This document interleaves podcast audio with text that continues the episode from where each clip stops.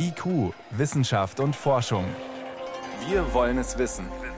Ein Podcast von Bayern 2.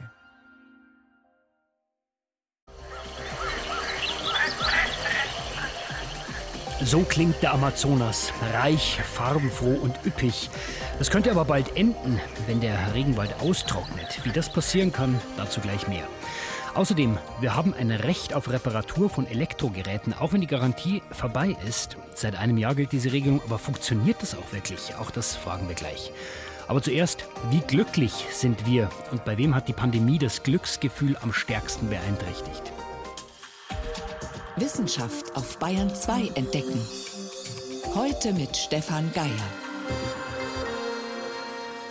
Es ist in diesen Tagen nicht ganz naheliegend, über Glück zu sprechen. Die Nachrichten sind zu verstörend, zu dramatisch und wir hören sie jeden Tag. Trotzdem, die Deutschen werden regelmäßig befragt, wie glücklich sie sind. Und daraus entsteht dann ein Stimmungsbild, der sogenannte Glücksatlas.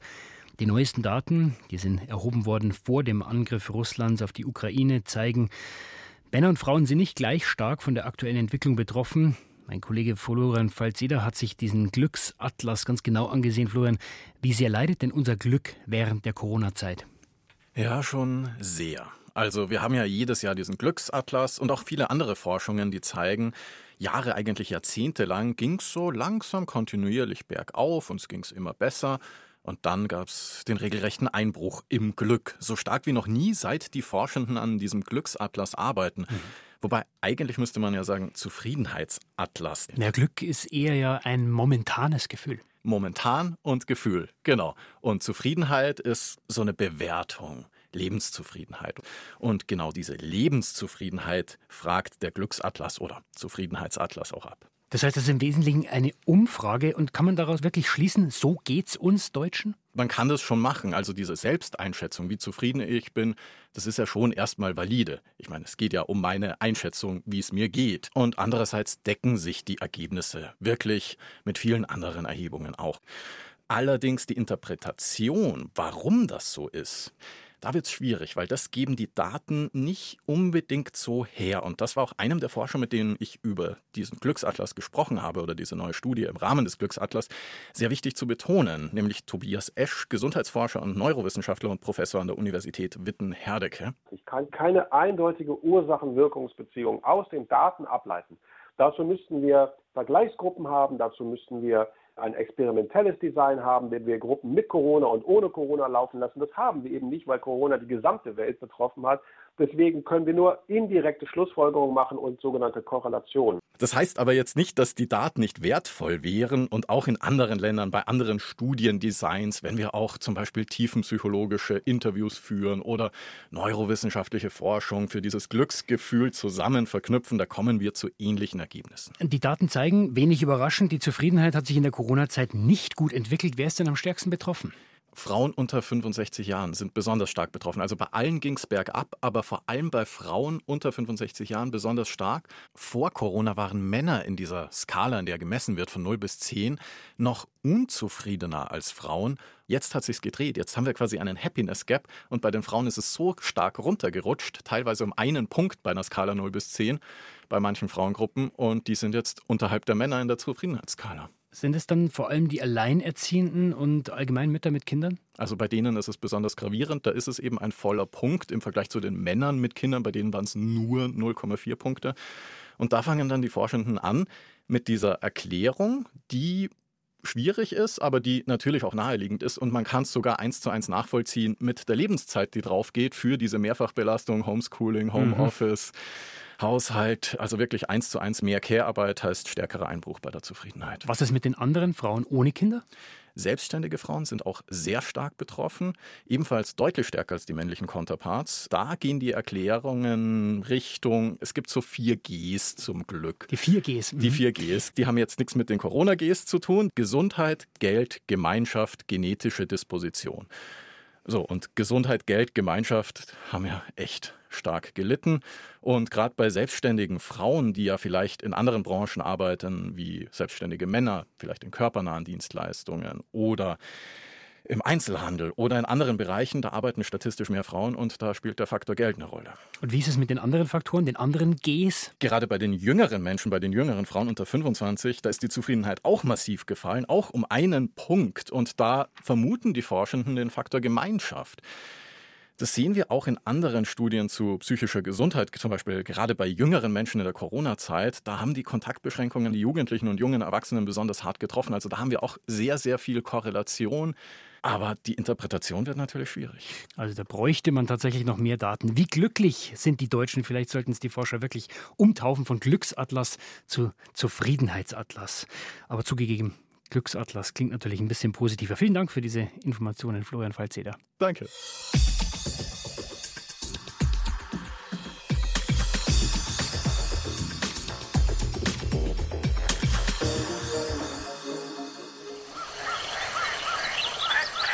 Es ist eine unfassbare Fülle an Leben, die im Amazonasgebiet brodelt. Das ist der artenreichste Lebensraum, den wir auf der Erde haben. Aber der ist nicht nur faszinierend bunt und laut und üppig, der gilt auch als Klimaanlage unseres Planeten. Weil er, klar, riesige Mengen CO2 speichert und der Amazonas produziert auch riesige Mengen Feuchtigkeit. Die fällt dann als Regen nicht nur über dem Wald, sondern auch in anderen Regionen von Mittel- und Südamerika. Aber immer mehr von diesem Amazonas-Regenwald verschwindet, weil abgeholzt wird und durch Brandrodung und so weiter. Und dadurch besteht die Gefahr, dass sich die Niederschläge des ganzen Kontinents verändern, mit dramatischen Auswirkungen. Dürren und Brände machen dem Amazonas zu schaffen. Große Teile des Regenwaldes können sich davon nicht mehr gut erholen. Das zeigen die Satellitendaten, die Chris Bolton von der britischen Universität Exeter und seine Co-Autoren ausgewertet haben. Sie analysierten die Vegetationsdichte und den Wassergehalt des Regenwaldes und verglichen das mit zahlreichen Klimadaten. Was wir mit Hilfe der Satellitendaten im gesamten Amazonasgebiet herausgefunden haben, ist, dass insbesondere seit den frühen 2000er Jahren etwa 75 Prozent des Amazonas-Regenwaldes weniger widerstandsfähig geworden sind. Das heißt konkret, der Regenwald braucht immer länger, um sich nach Störungen wieder in einen stabilen Zustand zu versetzen. Ein gesunder Wald kann auf eine einmalige Dürreperiode noch gut reagieren, aber allein in den letzten 20 Jahren gab es drei schwere Dürreperioden, hinzu kam wenig Niederschlag und die Abholzung. Also und was wir auch beobachten, ist, dass Gebiete, die näher an menschlicher Landnutzung liegen, wie städtische Gebiete oder Ackerland dazu neigen, schneller an Widerstandsfähigkeit zu verlieren. Genauso Gebiete, die weniger Niederschlag erhalten. In trockenen Gebieten sehen wir also über diese Zeit einen schnelleren Verlust der Widerstandsfähigkeit. Die Wissenschaftler nennen das Feedback-Schleifen, man könnte auch Teufelskreis dazu sagen. Wenn der Wald immer trockener wird, entstehen leichter Waldbrände. Das führt dazu, dass Bäume absterben, also wird es noch trockener. Diese Entwicklungen beschleunigen den Niedergang des Dschungels. Es kann bedeuten, dass der Amazonas kurz davor ist zu kippen, also nicht mehr in der Lage ist, sich zu erholen, sagt Tim Lenten vom Forscherteam. Der Grund, warum wir uns auf den Amazonas-Regenwald konzentrieren, ist, wir glauben, dass dies einer der Teile des Klimasystems ist, der einen Wendepunkt überschreiten könnte. Denn die Vegetation und die Landoberfläche in diesem Teil Südamerikas könnten sich in eine Art Savanne verwandeln. Ob dieser Punkt schon erreicht ist, ist unklar. Sollte es tatsächlich passieren, hätte das verheerende Folgen, sagt Klimaforscherin Katrin Ziemer vom Potsdam Institut für Klimafolgenforschung. Nicht nur die Bäume würden sterben, auch zahlreiche Tierarten. Und nicht nur das. Der Amazonas-Regenwald ist ein riesiger CO2-Speicher. In den Bäumen wird eine riesige Menge CO2 nicht nur gespeichert, sondern die Bäume selbst wandeln auch CO2 wieder in Sauerstoff um. Das heißt, hier würde einmal diese Umwandlung wegfallen und zum anderen werden große Mengen CO2 frei werden. Und diese Menge an CO2, die dadurch wiederum frei wird, bringt uns natürlich der Klimakatastrophe immer ein Stück weit näher. Riesige Wüsten könnten eine Folge sein, die weltweite Zunahme von Dürren und Überschwemmungen. Das heißt, jetzt muss dringend gehandelt werden, sagt Katrin Ziemer. Wir gehen davon aus, dass man den Kipppunkt noch aufhalten kann, dass wir ihn noch nicht überschritten haben. Zumindest ist es die große Hoffnung. Aber wir müssen jetzt aufhören, den Regenwald weiter abzuholzen. Die Forscher drängen auch, die globalen Treibhausgasemissionen zu begrenzen. Sonst gibt es für den Amazonas kein Zurück mehr. Wenn nämlich der Kipppunkt dann irgendwann erreicht ist. Anna Küch über den Amazonas-Regenwald, der sich dramatisch verändert. Bayern 2. Wissenschaft schnell erzählt. Das macht heute Priska Straub. Mhm. Priska, wir kommen ja vom Amazonas, da gibt es ja. viele Frösche und Kaulquappen und mit denen geht es auch bei dir los. Auch die Kaulquappen haben mit der Klimaerwärmung zu kämpfen. Ja, für Amphibien insgesamt ist es ja so, steigende Temperaturen sind für die besonders unangenehm. Einerseits die Laichgewässer trocknen aus, das schwächt die nachwachsende Generation, aber andererseits die steigenden Wassertemperaturen sind auch ein Problem für sich. Das hat man jetzt bei den Kaulquappen mal systematisch untersucht und sie bei verschiedenen Temperaturen aufgezogen gewogen und dann verglichen.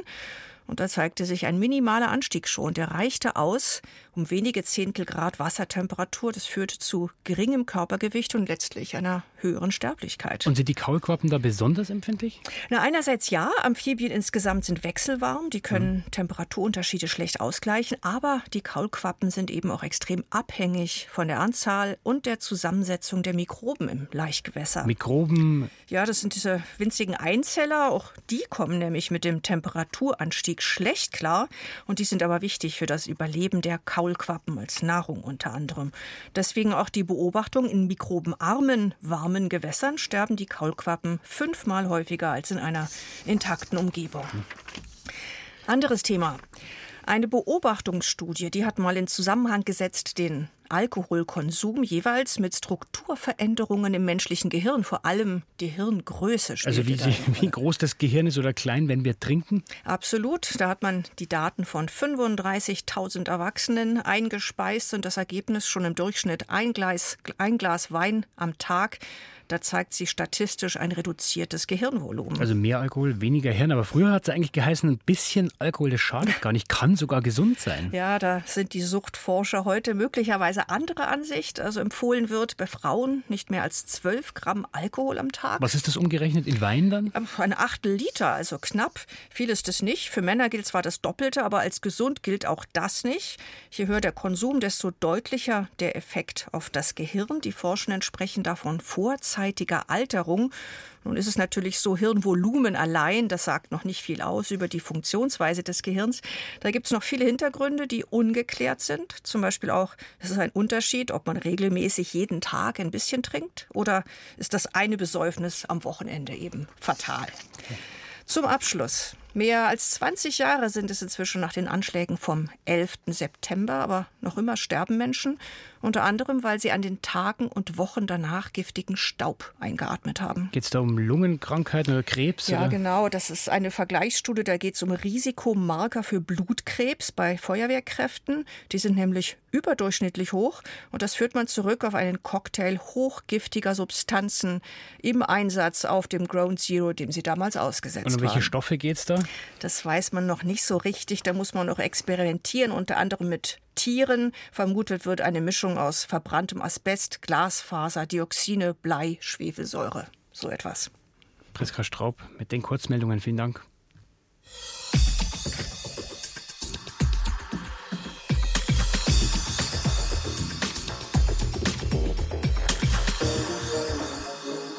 Mitte Februar ist der Höhepunkt der Omikron-Welle überwunden. Das haben mathematische Modelle vorhergesagt und das hat ziemlich genau gestimmt. Allerdings steigen die Inzidenzen seit ein paar Tagen wieder an und das auf sehr hohem Niveau. Deutschlandweit über 1200, in Bayern haben wir sogar über 1500. Gleichzeitig fallen aber immer mehr Beschränkungen weg. Da kann man schon mal fragen, sind wir eigentlich gerade auf dem richtigen Weg? Das konnte ich vor der Sendung Professor Bernd Salzberger fragen. Er ist Infektiologe am Universitätsklinikum in Regensburg. Erste Frage, die Zahlen sind sehr hoch, die Maßnahmen fallen. Laufen wir, was die Pandemie anbelangt, gerade in die richtige Richtung?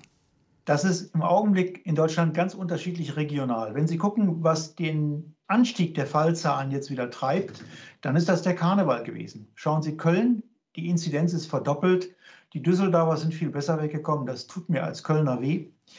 Aber das ist im Augenblick tatsächlich auch das, was passiert. Wir haben ein paar Länder, bei denen die Inzidenz hinterherhinkt. Das sind die östlichen Bundesländer. Bayern ist aber weiterhin mit leicht fallenden Fallzahlen unterwegs. Das ist der richtige Weg. Es hat alles mit Lockerungen natürlich zu tun und zum Zweiten auch mit der zweiten Omikron-Variante BA2, die wirklich ansteckender ist.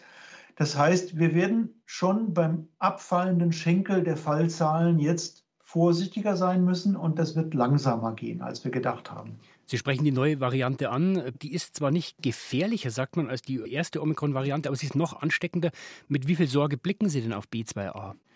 Also im Augenblick schon. Wenn wir jetzt weiterhin aufmachen, dann werden wir unter Umständen tatsächlich ein langes Plateau haben. Und das ist insofern schlecht, als die Älteren im Augenblick noch mit der Inzidenz auch ansteigen. Und das sind natürlich die, die dann auch trotzdem krank werden können. Auch mit Omikron, auch mit BA2. Jetzt haben wir ja gelernt, die Inzidenz ist nicht allein die wichtigste Größe, die wir anschauen sollen, aber trotzdem haben wir überhaupt ein realistisches Bild der Infektionen, weil die Gesundheitsämter zum Beispiel, die waren ja schon bei viel niedrigeren Infektionszahlen überfordert. Ich glaube auch, dass in dieser Situation eine Nachverfolgung von Infektionsketten gar nicht möglich ist. Das finden die Kölner auch ganz gut, weil dann können die immer noch sagen, es war gar nicht der Karneval.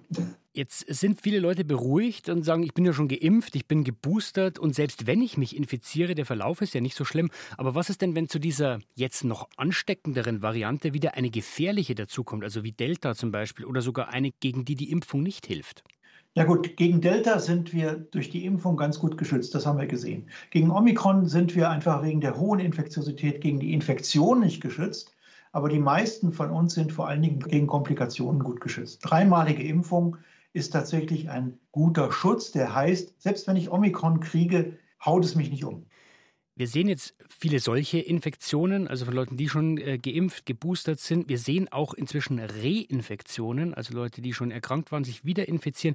Ist es am Ende, Herr Salzberger, vielleicht sogar ganz gut, wenn sich jetzt viele Menschen anstecken, weil wir dann im nächsten Herbst alle zusammen eine bessere Grundimmunisierung haben? Das ist ein zweischneidiges Schwert. Das gilt vor allen Dingen für die Jungen in der Bevölkerung sicherlich. Die haben dann eine gute Immunität, vor allen Dingen, wenn die sich infizieren, auf eine Impfung drauf. Der schlechte Teil ist, dass wir doch relativ viele Immunsupprimierte oder Menschen mit einem Immundefekt in der Bevölkerung haben. Und wir haben auch eine große Gruppe von Älteren, die nicht gut geimpft sind.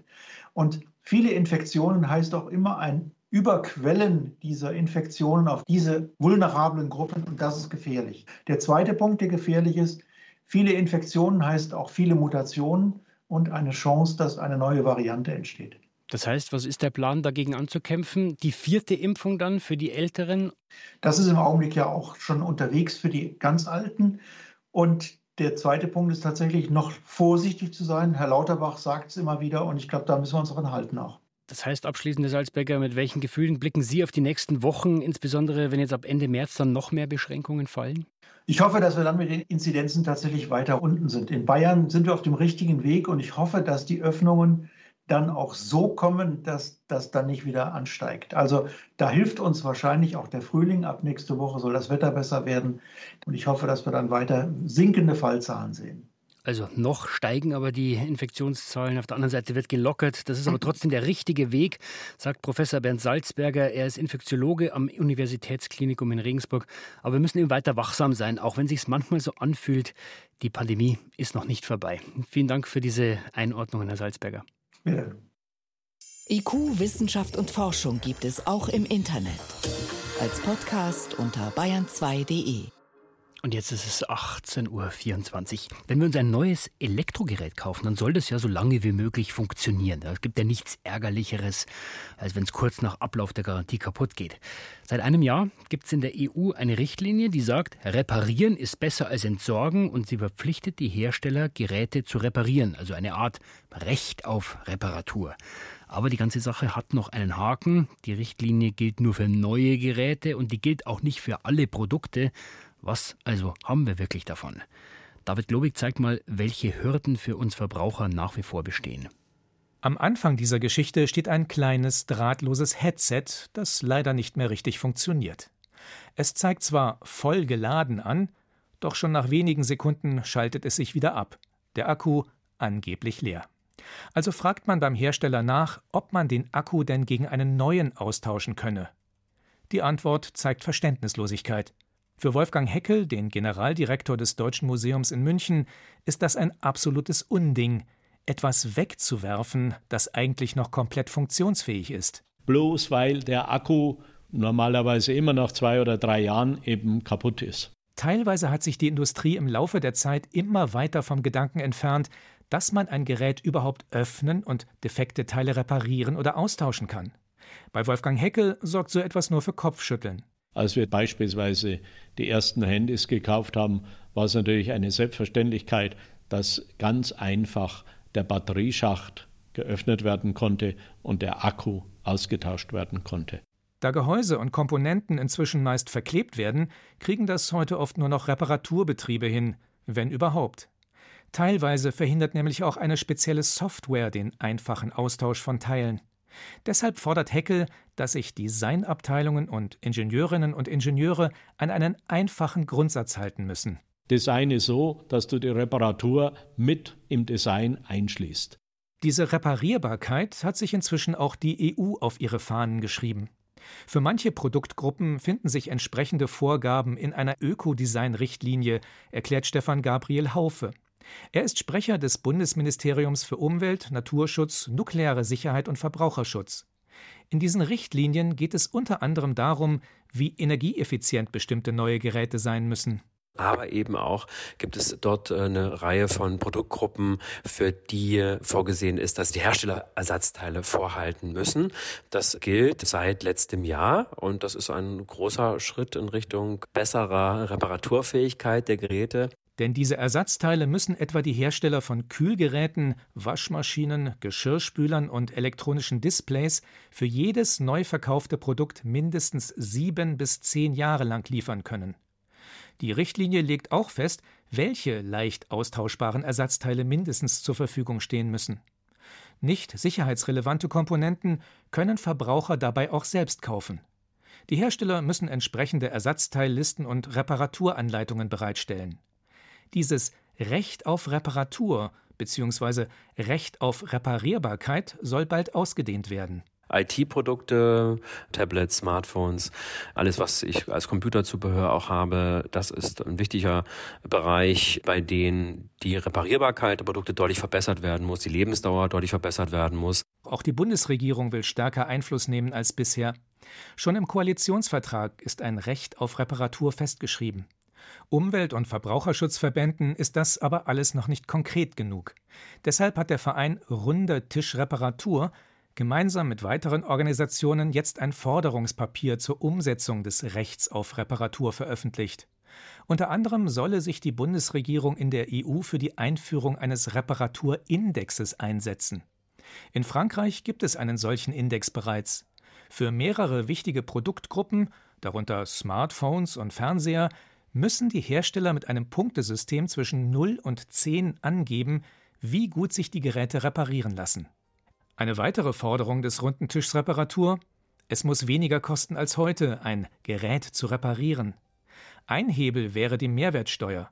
Aus der Wirtschaft gibt es allerdings auch Einwände gegen ein umfassendes Recht auf Reparatur, besonders falls Deutschland es teilweise im Alleingang beschließen sollte.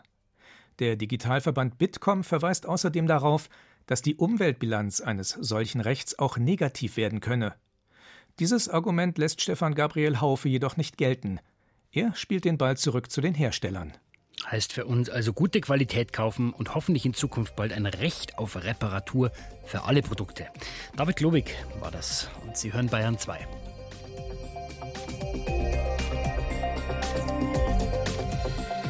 Soweit war es vom IQ-Team für heute. Am Mikrofon war Stefan Geier.